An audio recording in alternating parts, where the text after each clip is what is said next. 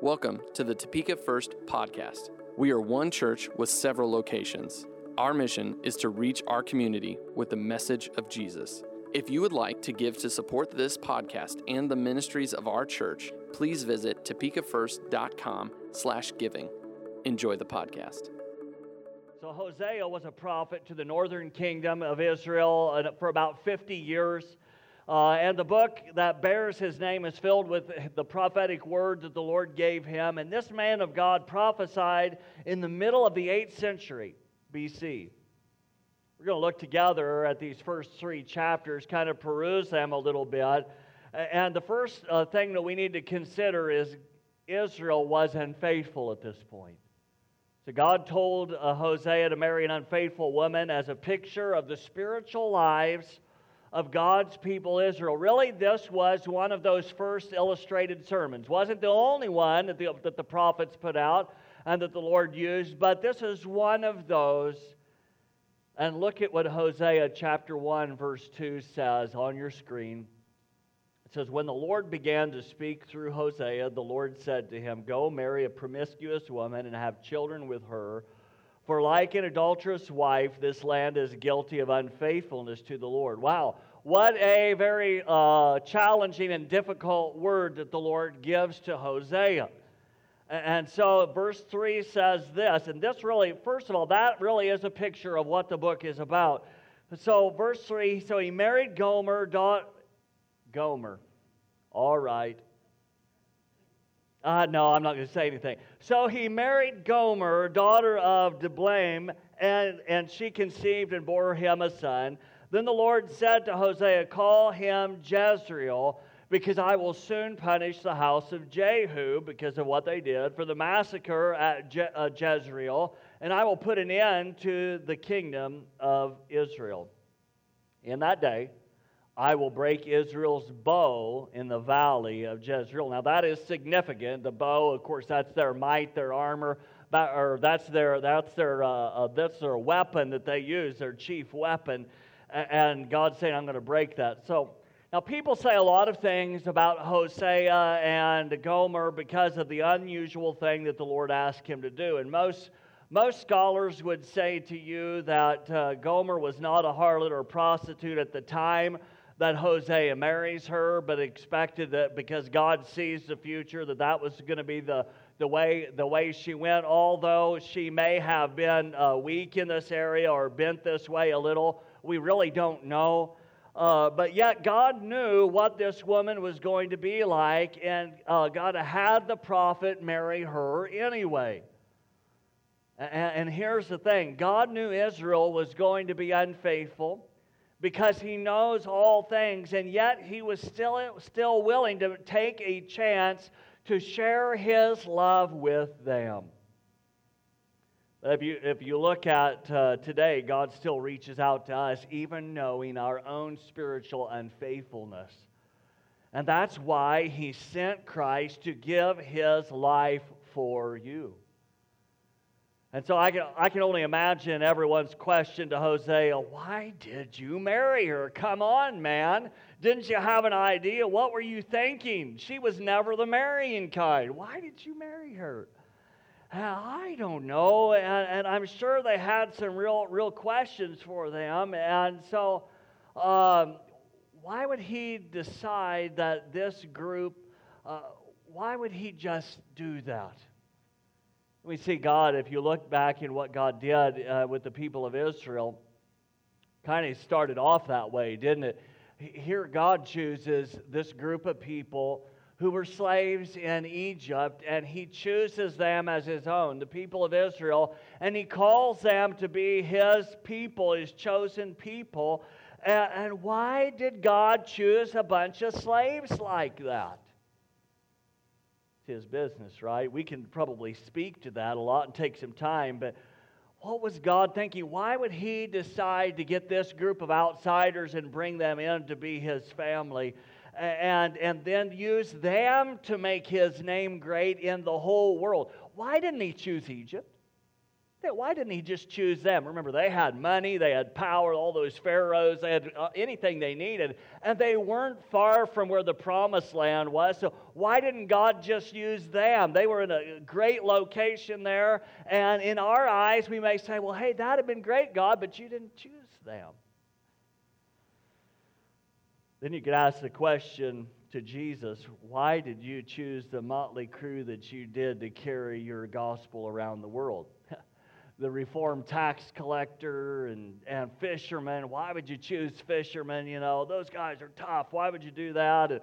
the zealot, at least. Why, why did you, what were you thinking, Jesus?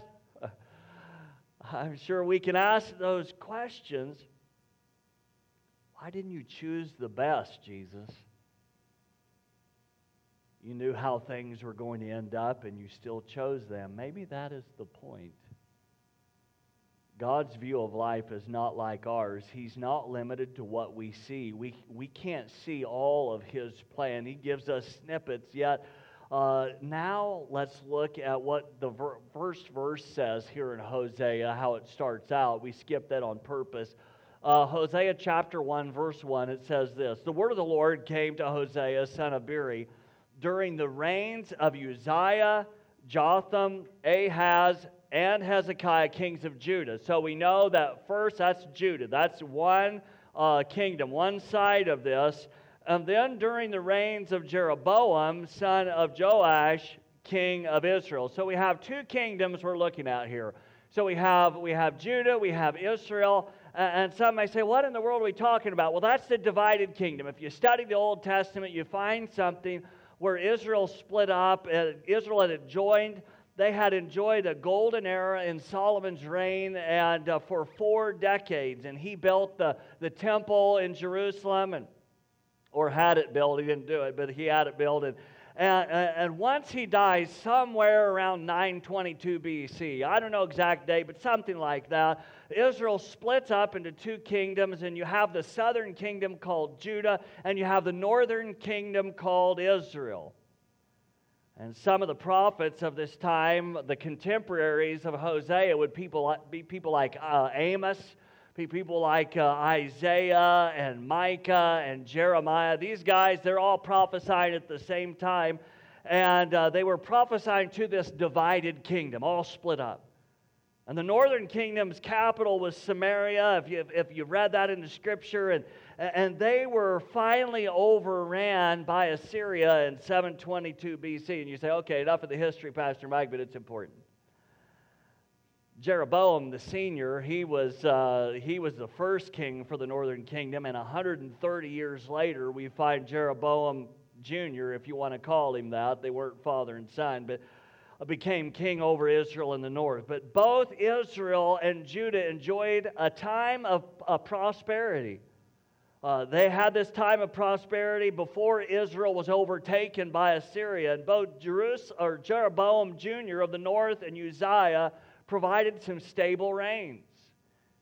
And I don't mean the ones on a horse. Okay, just making sure you know. Let's look at verse 6 together.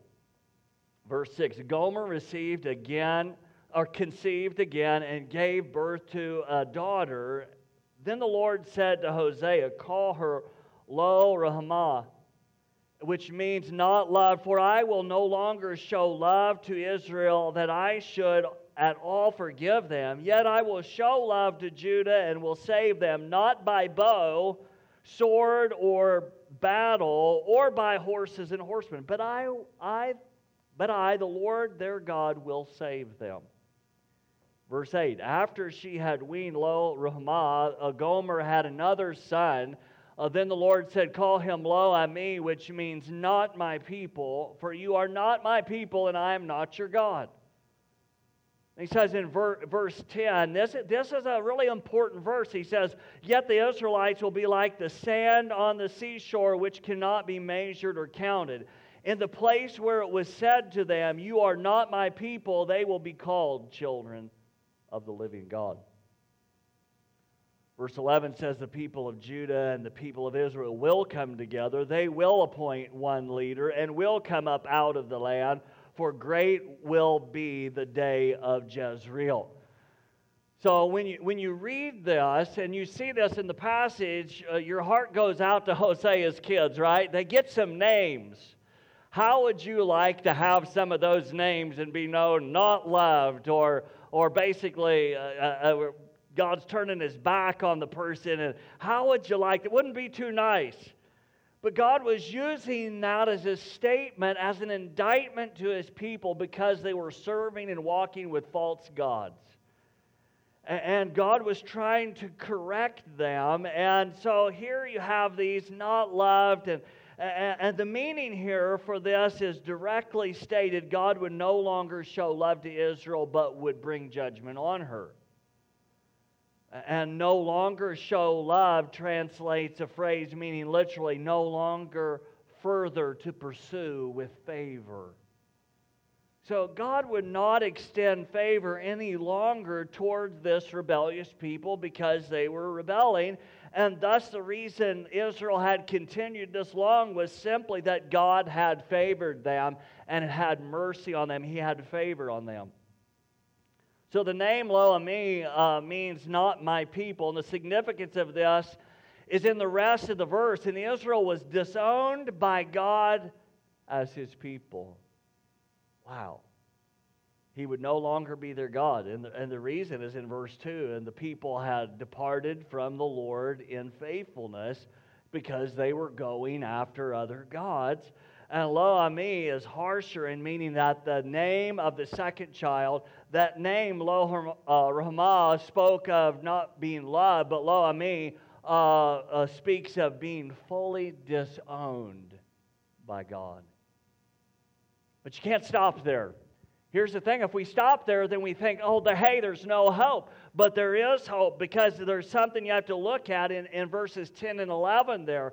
God was not only going, uh, not only looking to the future outcome of Israel, what they would face, but he was also looking to the promise that he had made to Abraham back in the book of Genesis. You can write it down for yourself in Genesis chapter 12, verses 1 to 3. And the Israelites will be like the sand on the seashore, which can't be measured or counted. And that was God's covenant, and He will fulfill it. There is still hope. There is still hope, and that covenant stands today. There's still hope. There's a guy named Craig Randall. He drove a garbage truck in, in Peabody, Massachusetts. I was told in early service that that's supposed to be Peabody or something or other. I'm not from I'm not from Massachusetts, by the way. I was born in Kansas, so I can't I can't do that. So tomato, tomato, whatever, potato, potato. Okay, so this guy was a, Mr. Randall was a garbage collector, and he did that, of course, every day. And, and he at one point he had looked in and he saw a uh, one of those Wendy's cups. I've probably told you the story before. You know how Wendy's or McDonald's they'll put those little uh, little contest uh, on. And so he had some of those, and he, he saw one down there. He's got a free hamburger before, not out of the trash, but out of, you, you know what, you get what I mean. And so he, he pulls the thing off thinking, hey, I may get a free pop. And what does he get out of that? He wins $200,000 toward a new house. Pretty cool, huh?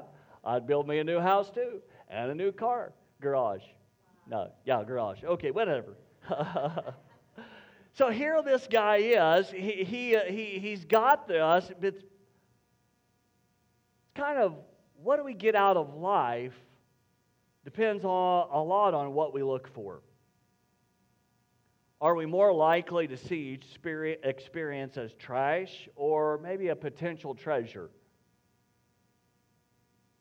God saw treasure in his people, even though at times he corrected them when they were unfaithful. And even then, there is still that promise of hope. Sometimes people lose hope because they think, they think that I've messed up so bad that God won't have anything to do with me. That's why Jesus came. He came so that we could be in right relationship with God and have that relationship restored. There is still hope, and there is still hope for each one of us if we look to Him if we're willing to turn towards God, He is willing to turn towards us and to work in our lives. Second thing here is, is that Israel was going to be punished. Uh, and then later on, they would be restored, we see. So in the second chapter here, they face the repercussions for their unfaithfulness. Look with me in Hosea chapter 2, verse 1 here. And it says, Say of your brothers, my people, and of your sisters, my loved one. Rebuke your mother, rebuke her, for she is not my wife, and I am not her husband. Let her remove the adulterous look from her face and the unfaithfulness from between her breasts. Otherwise, I will strip her naked and make her as bare as on the day she was born. He is saying something very specific here. He's talking to the people of Israel, and he's saying, I will embarrass Israel and shame you in front of the, everyone in the stage of this world. That's what he was saying. Then he says, I will make her like a desert and turn her into a parched land and, lay her, and slay her with thirst. So Israel is the adulterous spouse we see here in this passage. And as Hosea is telling God's people in, in the good times that they are living in spiritual adultery because things have been good for them. But if they don't make a change to turn back to God, He will embarrass the whole nation on the stage of the world you have to remember that the prophets of the Old Testament were not mean. When you go back and you read through some of them, uh, it may seem like they're stern and they're rough, but honestly, they were giving a message from God so that people would turn back to Him. Sometimes people think that, that, uh, that, that grace is only for the New Testament. Actually, grace started long before the New Testament.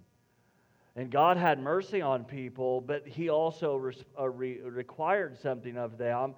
And, and we see that God was really simply wanting them to turn back to Himself. That's what His goal was.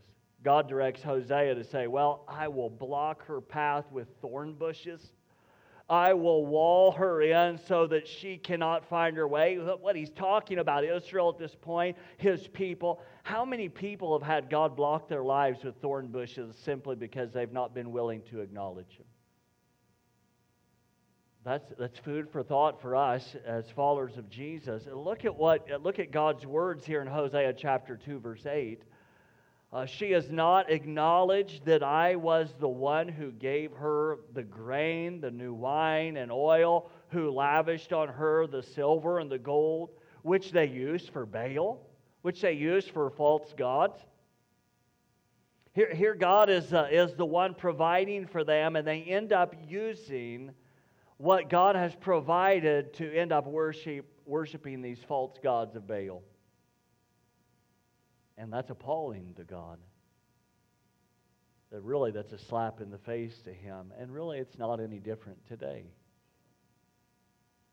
And then in chapter 2, verse 13, the Lord says this He says, I will punish her for the days she's burned incense to the Baals. She decked herself with rings and jewelry and went after her lovers, but me she forgot, declares the Lord. Have you, have you forgotten God and need to turn your way back to Him? If, if you have, remember He is willing to receive you, uh, like He was willing to receive Israel, who was living in spiritual adultery at that time. H- how do we know that? You, you, all you have to do is read chapter 2, verse 23 as well. And he says there in verse 23, he says, I will plant her for myself in the land. I will show my love to the one I called not my loved one. I will say to those called not my people, You are my people. And they will say, You are my God. This here is the blessing of Israel. God calls them back to himself just as he calls you back. He calls each and every one of us to himself there is a blessing in repentance. We don't use the term as much. Sometimes one reason is the type of word. It's a big word. Not everybody knows. It's kind of like apostasy, right? And but repentance is basically turning from one thing to another. But we understand that in Romans chapter 2, verse uh, 4, it says this. If you uh, look, at the, look at the crux of this verse, it says God's kindness is intended to lead you to repentance. There's a guy named Patrick M. Morley. He wrote a book called I Surrender. And in that book, he writes this He says, The church's integrity problem is in the misconception that we can add Christ to our lives but not subtract sin. It, it is a, a change in belief without a change in behavior. It, it's a revival without reformation, without repentance. So the Lord challenges us not only to put our faith and put our trust in Him, but once we put our faith and our trust in Him, it causes us to be able to turn away from how we were before and look to Him and allow Him to work in our lives. There is a blessing from God when we choose to turn our lives over to Him fully. Even in the Old Testament, that was His desire to see His people turn to Him because He loves them. And He loves us today. Then we see finally that Hosea reconciles with his wife. Basically, he buys her back. It's a different time in the world. Uh, we're talking years ago, and, and she sold it, uh, evidently sold into prostitution, and, and uh, he buys her back, which is really is a picture uh, of what Christ has done for us.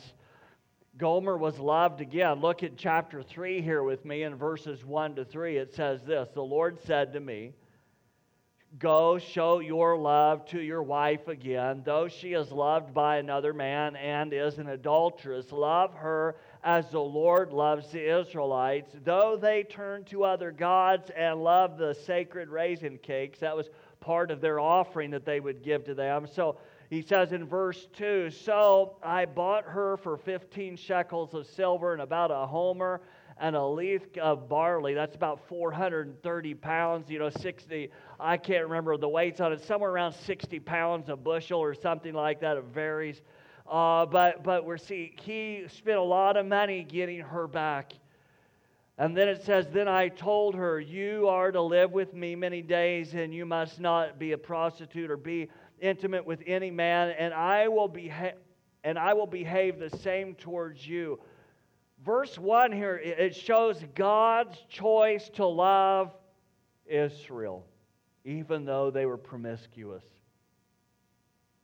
He chose to love them, even though they were walking in sin, following these false gods, giving up the, these sacrifices and offerings. But God, cho- God shows his love in redemption. It's a great picture of what Christ came to do for us. Jesus did for us something wonderful to show God's love by purchasing us back through the cross. Israel, we understand, ultimately will come, uh, come to repentance. Uh, in verse 5, he says, the Lord says, afterward, the Israelites will return and seek the Lord. We still have that hope as well. He was calling not only Israel towards repentance, but he is calling us today to turn towards him in faith. Hosea's message was that of hope. It was that of hope. And Christ came to bring us hope, and that hope was purchased before you ever even considered placing your faith in Christ. The, t- the Word of God tells us, and uh, the Apostle Paul says, while we were yet sinners, Christ died for the ungodly. He didn't die for just all the good people, those who are living out the way they were supposed to. He died for everybody. No matter how bad, no matter how horrible that person was, Jesus gave his life for us. While we were yet sinners, Christ died for the ungodly. Christ came to bring us hope. He came to give us life. And we understand that hope can be yours if you will look to Christ in faith. We have to look to Him. We have to place our faith in Him. We can't put our faith in every other thing around us. There are so many things that we can look to in this world to try to get hope, to try to make it through to the next day. We can try them and they will fail. And we can try them and maybe some of them work for a while. I'm assuming that's why some of the Israelites at that time worshiped other gods. Maybe the enemy of our souls figured out a way to be able to assist them. That didn't mean it was right.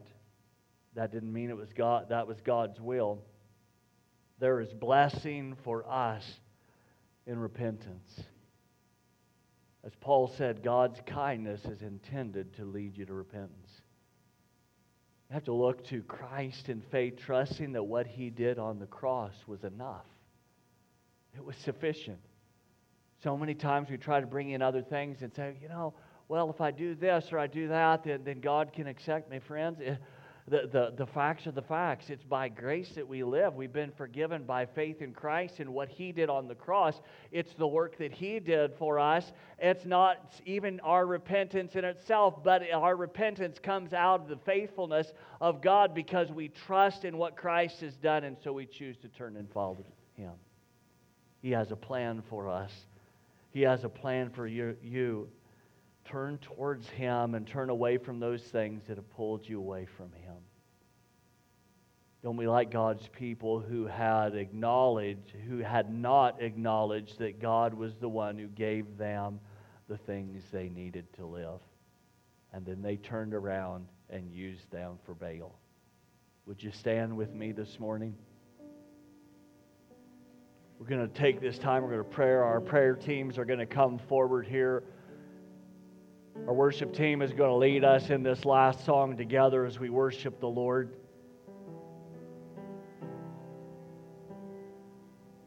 let's not waste the gift that God has offered to us.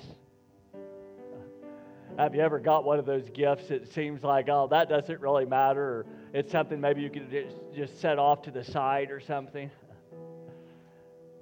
The gift of Christ and what He shed, the blood that He shed on the cross, was a gift that has, is of great value. Do not toss that to the side.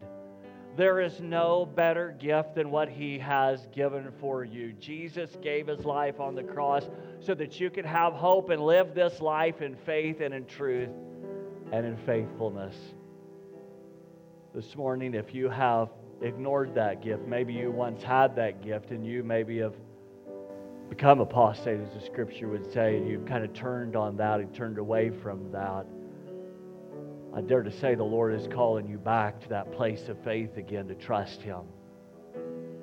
And here in this place, with every head bowed and eyes closed, as we seek the Lord together, that may be you here in this place. You say, That's me, Pastor Mike. I want to turn my faith back to Christ. If that's you, would you, between you and me and the Lord, would you just lift your hand? Say, That is me. I see that. Are there any others? I see that. Are there others? I see that. Are others? Let's pray. If you raise your hand, just pray out of your heart and say, God, here I am. I, I, I put my faith in you this morning. I put my trust in you. And I'm going to turn away from my old life and turn to you in faith. I recognize that you gave your life for my life Just say that prayer in your heart to the Lord, however you want to say it. You don't have to say it exactly like I did. Now I want to pray for the rest of us here this morning. Father God, I remember what Isaiah said. He said, Man of unclean lips, and I live among a people of unclean lips. Lord, he was saying, we are all sinners. We've all messed up, and we need you. We recognize our need for you. Now, Father, I understand tells us that once we come to faith, we're called saints. We've been set apart for your kingdom. But Father, the fact is, is we realize we have all failed you at one place or the other. And Father God, this morning we turn to you with humble hearts, recognizing that you are the Lord and we need that redemption that you have provided for us at the cross. And Father, we give ourselves fully to you. And we ask you to work in our lives. In Jesus' name, amen.